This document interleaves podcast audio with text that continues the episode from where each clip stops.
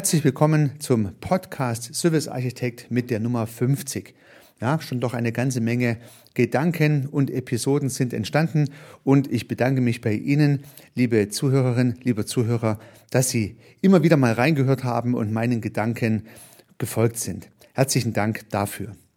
Heute geht es nochmal um eine Begrifflichkeit, die ich bereits im Gedankenblitz im letzten Podcast mal aufgegriffen habe. Da ging es ja um die, äh, um die Bedeutung des Wortes Business. Und heute soll es mal um die Bedeutung des Wortes Unternehmer oder der Wörter Unternehmer und Selbstständiger gehen. Ich möchte meine Interpretation, meine Definition dieser beiden Begriffe mal zur Diskussion stellen und möchte dann drei Phasen im Unternehmertum darlegen, die Ihnen vielleicht helfen, Ihren persönlichen Status einschätzen zu können. Herzlich willkommen zum Podcast Nummer 50.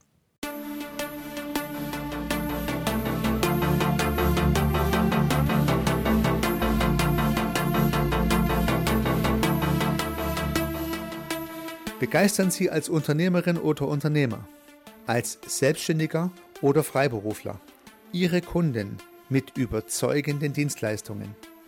Bringen Sie Ihren Service mit Struktur, mit Methode, mit neuen und überraschenden Perspektiven und mit Spaß auf das nächste Level.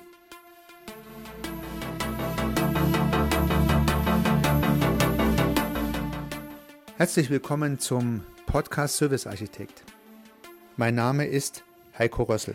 Ja, liebe Unternehmerinnen, liebe Unternehmer, Sie wissen ja, ich verwende in meinem Podcast diese Begrifflichkeit Unternehmerin, Unternehmer, weil ich glaube, dass ein Mensch, der wirtschaftlich tätig wird und in diesem Kontext etwas unternimmt, auch ein Unternehmer ist. Aber das ist meine Interpretation. Es macht, glaube ich, auch wenig Sinn, den Begriff zu googeln und nach Definitionen zu suchen, weil jeder Mensch, der diesen Begriff hört, etwas anderes damit assoziiert. Das geht schon damit los, dass die einen Menschen mit Unternehmer etwas Gutes assoziieren, weil es derjenige ist, der die Wirtschaft voranbringt und Arbeitsplätze schafft und die anderen Menschen mit dem Wort Unternehmer etwas nicht so Gutes assoziieren, weil sie dort vielleicht eher den Ausbeuter sehen, den Ressourcenverschwender oder den, naja, egoistischen Menschen, der nach Profit strebt. Ja, wie dem auch sei, ähm, ähm, man sieht an dieser Stelle, das Wort Unternehmer kann schon mal polarisieren und ist in keinster Weise gleich belegt. Das ist hier relativ klar.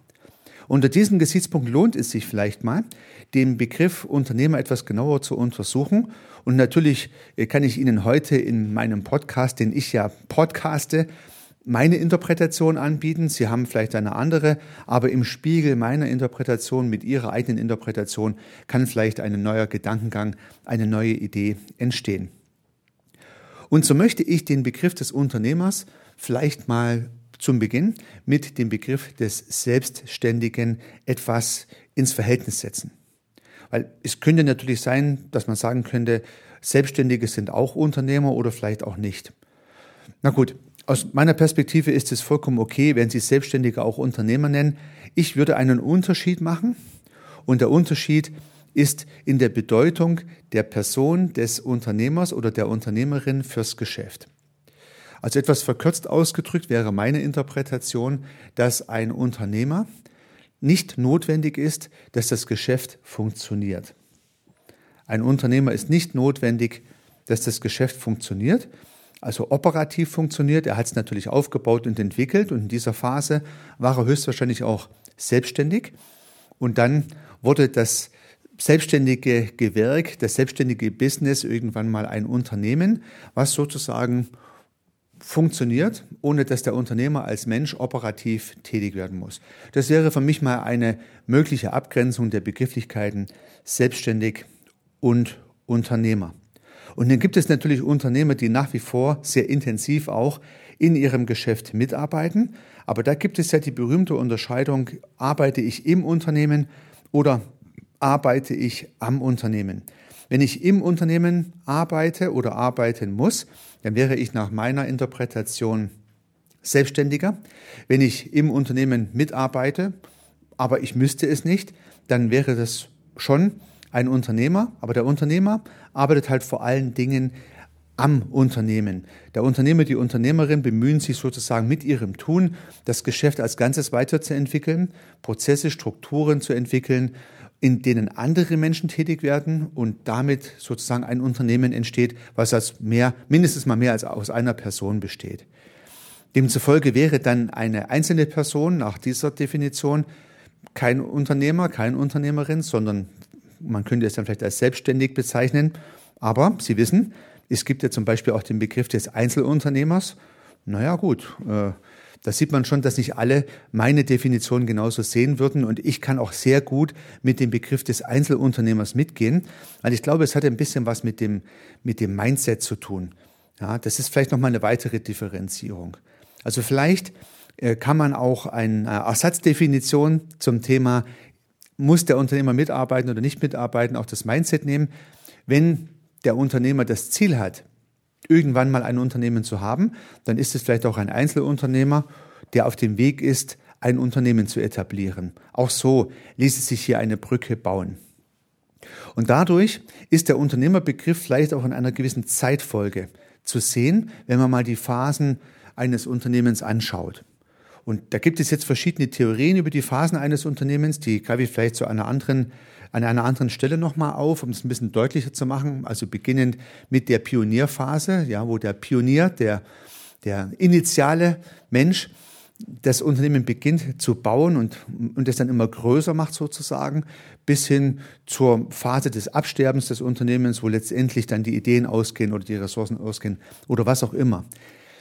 Ich würde mal diese Phasen etwas verkürzen und heute jetzt in diesem Podcast mich auf die Unternehmer Persönlichkeit oder die Unternehmerin-Persönlichkeit auf den Menschen sozusagen fokussieren.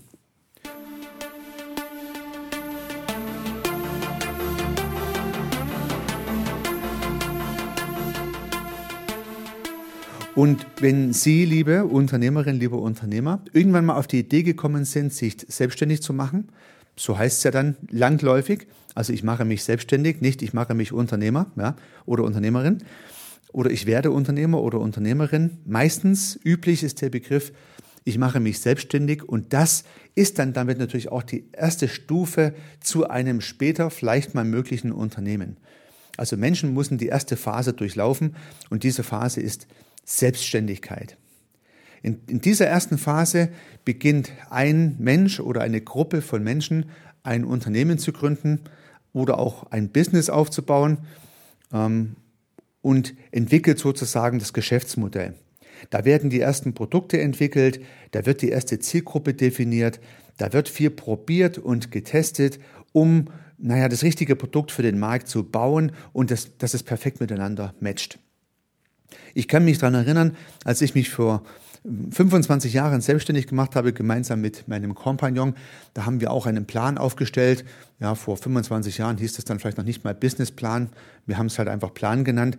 Haben auch damals eine Excel-Tabelle angefertigt, haben uns überlegt, welche Produkte, die wir angeboten haben, in dem Fall waren es Engineering, Beratungsprodukte, welcher Zielgruppe angeboten werden soll, haben dann überall so Umsatzzahlen reingeschrieben, was wir uns sozusagen vornehmen wollen bei dieser Zielgruppe und haben dann mit Akribie diesen Plan verfolgt und sind sehr strukturiert vorgegangen, Schritt für Schritt diesen Plan zu erfüllen.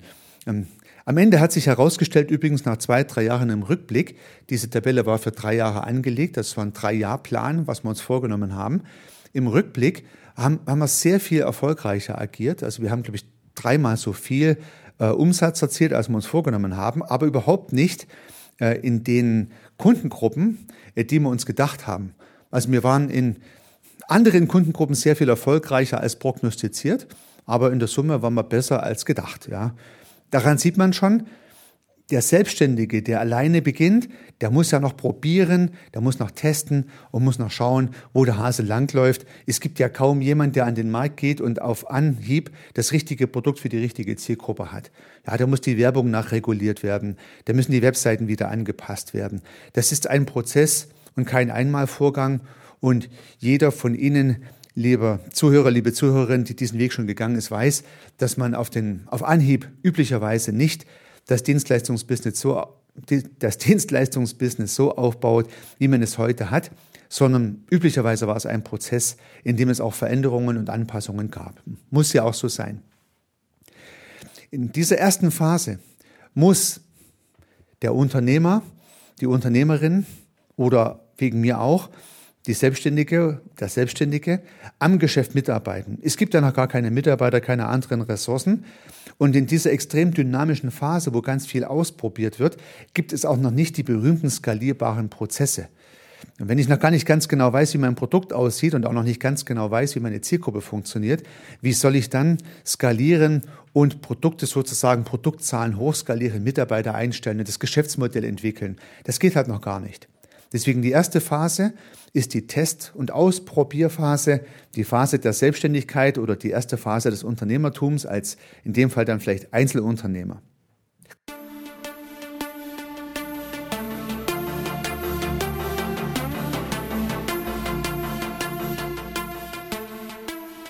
Im Ergebnis dieser ersten Phase hat sich dann herausgestellt, dass die ein oder andere Produkt-Zielgruppen-Kombination, also das heißt, das Produkt passend zur Zielgruppe, das kann eine Kombi sein oder auch mehrere Kombis, die haben sich jetzt bewährt.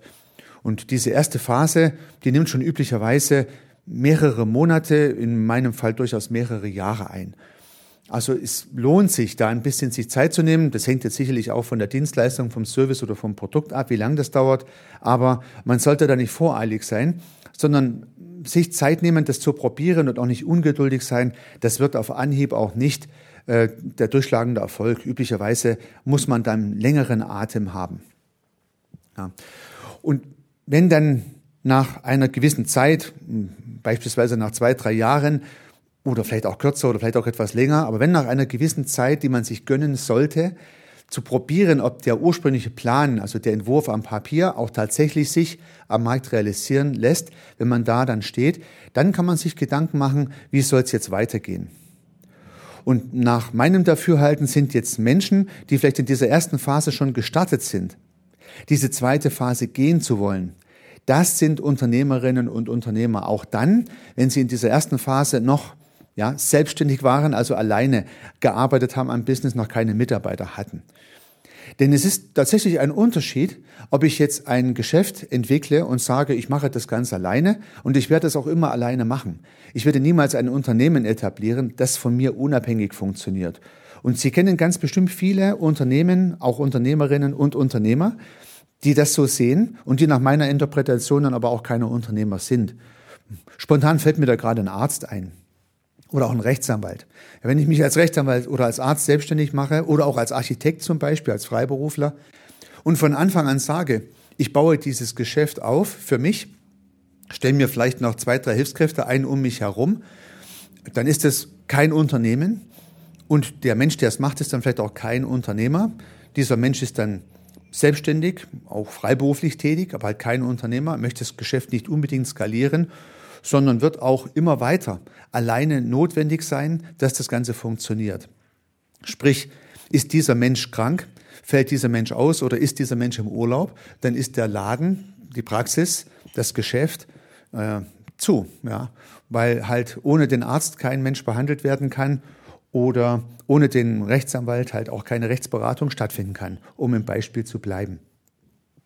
Also es gibt durchaus Menschen, die haben von vornherein die Idee, diese erste Phase des Unternehmertums nicht zu verlassen. Und vielleicht könnte man sagen, diese Menschen haben dann nicht von sich die Einstellung, dass sie Unternehmer sind. Die sind dann halt Freiberufler oder selbstständig, weil sie diese Phase immer so angelegt haben. Andere Menschen, die auch in dieser ersten Phase schon die Idee haben, ein Unternehmen aufzubauen, die könnten sich auch in dieser ersten Phase vielleicht schon als Unternehmer bezeichnen. Aber vielleicht sagen sie auch von sich, ich bin Freiberufler und Selbstständiger. Vielleicht wird ja mal ein Unternehmen draus. Ja, also man kann es nie genau sagen. Es ist nicht schwarz und weiß. Prüfen Sie doch mal für sich, ob Sie nach dieser Definition eher Freiberufler, eher Selbstständiger oder eher Unternehmerin oder Unternehmer sind. Wollen Sie weiter? Wollen Sie Ihr Geschäft skalieren? Oder sind Sie zufrieden, wenn Sie für sich alleine mit einem kleinen Netzwerk vielleicht oder wenigen Mitarbeiterinnen und Mitarbeitern Ihr Geschäft, Ihr Business so ein bisschen organisiert haben, machen Ihren Umsatz, machen Ihr Ergebnis und passt. Ja, könnte sein. Und es spricht auch wirklich gar nichts dagegen, das so zu tun. Ähm, man muss ja nicht immer den Plan haben, ein Unternehmen zu entwickeln. Wenn die Idee ist, ein Unternehmen zu entwickeln, kommen wir zur Phase 2. Und die Phase 2 ist die Skalierungsphase, die Entwicklungsphase. Und ich gehe wieder auf die Person des Unternehmers oder der Unternehmerin ein, mal nicht auf das Unternehmen und seine Reifegrade, da gibt's andere Modelle. Die Unternehmerin, der Unternehmer bemüht sich jetzt, das Geschäftsmodell zu skalieren. Das heißt, man hat festgestellt, was gut funktioniert, was klappt. Und nun überlegt man sich, wie man diese gute Lösung, das gute Produkt und die Zielgruppe, die man erreicht hat, hochskaliert. Wie kann ich mehr von diesen Produkten produzieren und wie kann ich es an mehr Menschen meiner Zielgruppe verkaufen? Na, auf der einen Seite habe ich dann Produktionsprozesse, die skalierbar ausgelegt werden müssen. Also ich muss in der Lage sein, mehr dieser Produkte produzieren zu können, als ich selber alleine vielleicht kann. Und ich muss es an mehr Menschen verkaufen, als die Menschen, die ich heute schon erreicht habe. Und das eine sind Produktionsprozesse, das andere sind Vertriebs- und Marketingprozesse aus meiner Perspektive. Und beide müssen in guten Einklang hochgezogen werden.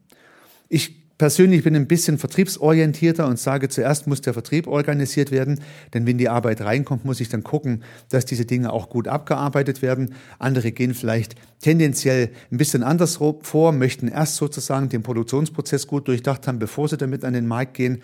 Aber weder das eine noch das andere für sich alleine kann funktionieren. Man braucht tatsächlich immer beides. Wenn man es nicht 100% synchron hinbekommt, hat vielleicht jeder von Ihnen eine persönliche Präferenz ich habe beste Erfahrungen gemacht, den Vertrieb voranzustellen, aber ich möchte nicht ausschließen, dass auch die Produktion voranzustellen gut sein kann. So, jetzt in dieser Phase 2 wird das Geschäft entwickelt und dann werden Prozesse und Strukturen etabliert, die halt auch entwickelt werden müssen. Dann entstehen Prozesse, man nennt es dann ja auch Ablauforganisation, wie läuft etwas ab im Unternehmen dann, wenn ein Auftrag reinkommt, wenn eine Reklamation reinkommt, wenn eine Bestellung reinkommt, ja, beispielsweise und wie ist die Organisation aufgebaut? Also die sogenannte Aufbauorganisation, muss ich die Frage stellen, wie strukturiere ich jetzt mein, mein Team? Ja, welche Bereiche gibt es? Wer ist für was verantwortlich? Das beginnt dann mit Rollendefinitionen. Also mit einmal bekommen Menschen Rollen, in denen sie Aufgaben zugewiesen bekommen. Und die Rollen wiederum werden dann auch in der Ablauforganisation verbaut. Alles sowas, was halt dann dazu dient, ein Unternehmen zu entwickeln.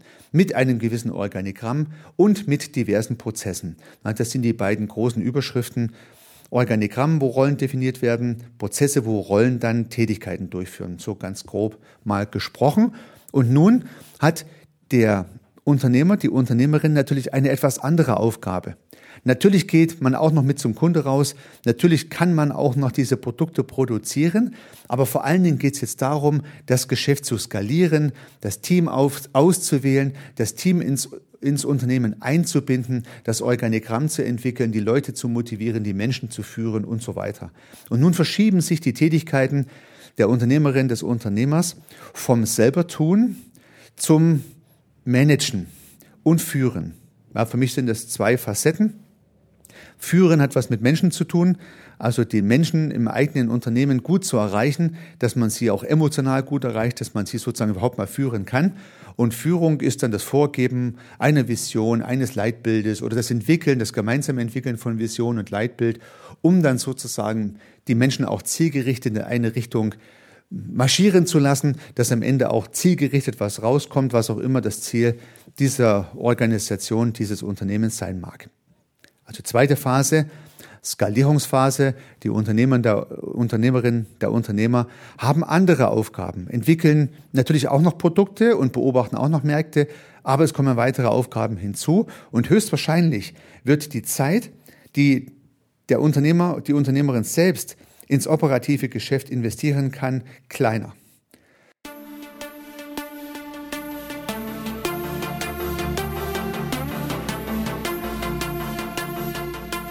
Ich persönlich habe bis zum Ende meiner Unternehmertätigkeit und mein Unternehmen hat am Ende knapp 100 Mitarbeiter gehabt, immer noch operativ gearbeitet und ich muss sagen, das war sehr gut gewesen. Ich habe immer noch Vertrieb gemacht und ich habe immer noch Projekte abgewickelt, also wirkliche Wertschöpfung betrieben und dadurch war ich natürlich sehr viel besser in der Lage, auch mit eigener Erfahrung und eigenem Gefühl mitreden zu können. Wenn man irgendwann als Unternehmerin, als Unternehmer so weit vom Tagesgeschäft weg ist, dass ich gar nicht mehr ganz genau weiß, wo der Hase langläuft, ist es auch schlecht. Ja, also unter den Gesichtspunkten ist eine Mischung gut. Also ich habe mitarbeiten wollen in meinem Unternehmen und das konnte ich natürlich auch, habe aber gleichzeitig auch am Unternehmen gearbeitet und die Kombination war bei mir jetzt gut. Ja. Und ich kann jedem Unternehmer, jeder Unternehmerin nur empfehlen, solange es irgend geht, auch tatsächlich noch mitzuarbeiten Und man muss es ja hoffentlich nicht, sonst wäre es ja nach meiner Definition kein Unternehmen. Aber man kann es natürlich noch. Ja, und Sie wissen ja, wenn Sie mal große Restaurants besuchen oder so, da können Sie immer noch erleben, dass auch der Unternehmer oder die Unternehmerin noch mit tätig werden, operativ. Und da fällt mir gerade eine nette Episode ein. Ich gehe tatsächlich ganz gerne mal zu McDonald's. Und da war ich bei McDonald's äh, und habe immer wieder festgestellt, dass naja, ein etwas seniorer Mensch auch draußen die Tabletts abräumt. Und dann habe ich durch Zufall mitbekommen, ich glaube mal durch einen Zeitungsartikel oder so, das war der Unternehmer. Also diesen Menschen hat nicht nur dieser eine McDonalds-Laden gehört, sondern ich glaube drei, vier McDonalds waren seine McDonalds sozusagen, aber ein Franchise-Nehmer von McDonalds und hat immer wieder Tabletts aufgeräumt und so weiter. Und habe ich ihn tatsächlich mal angesprochen und habe gesagt, ich finde es ja ganz beachtlich, dass er als Unternehmer hier im Gastraum unterwegs ist. Und da sagt er zu mir, Selbstverständlich, weil ich meinen Mitarbeitern immer sage, draußen im Gastraum sitzen unsere Kunden, das ist der wichtigste Job, dort rauszugehen, die Tische abzuwischen, die Tabletts wegzuräumen oder auch das Essen rauszutragen. Allerdings wird ja auch gekellnert bei, äh, bei McDonald's. Das ist unheimlich wichtig, weil dort komme ich in Beziehung mit den Gästen und die Gäste sind halt unser Potenzial. Und weil das keiner gern macht, oftmals, zeige ich ihnen, wie es geht und mache es dann selber. Aber ich mache das wie genial. Ja, also selbst in, in so einem, sag's mal, ähm, Fastfood-Restaurant achtet jetzt der Unternehmer auf den Kontakt zum Kunde und ist Vorbild für seine Mitarbeiter, macht es selber, um Erfahrungen zu sammeln und damit natürlich ganz anders führen zu können. Und überlegen Sie sich, wenn dieser Unternehmer zu seinen Mitarbeiterinnen und Mitarbeitern sagt, mach's doch so und so, wie die Akzeptanz dieses Menschen ist im Vergleich zu einem Chef, der vielleicht irgendwo im Büro hinten draußen sitzt äh, und überhaupt gar keine Ahnung hat, wie draußen das Geschäft abläuft, wenn der käme und würde den Leuten sagen, wie sie ihre Arbeit erledigen sollen. Das würde gar keiner für voll nehmen. Wie genial. Also, dieser Unternehmer arbeitet definitiv im Unternehmen und am Unternehmen, weil es gibt immer mehr Restaurants von ihm, aber er ist auch selber noch im Gastraum unterwegs und trägt Essen aus und ab. Wie, wie genial. Das ist die zweite Phase.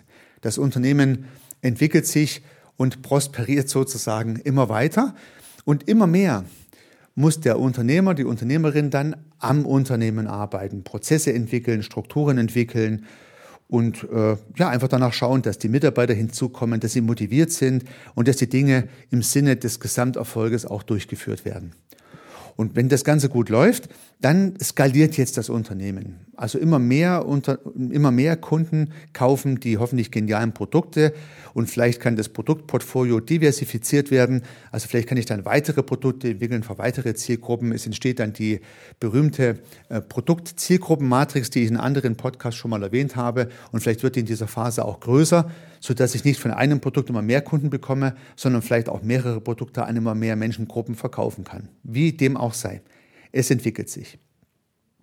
Und irgendwann kommt der Zeitpunkt, äh, in dem die Phase 3 beginnen kann. Und vielleicht äh, denken Sie noch nicht an diesen Zeitpunkt, aber ich möchte es der Vollständigkeit halber erwähnen, weil irgendwann kommt der Zeitpunkt, wo auch der Unternehmer, die Unternehmerin vielleicht sich mal aus dem Geschäft zurückziehen wollen. Das ist die Phase 3.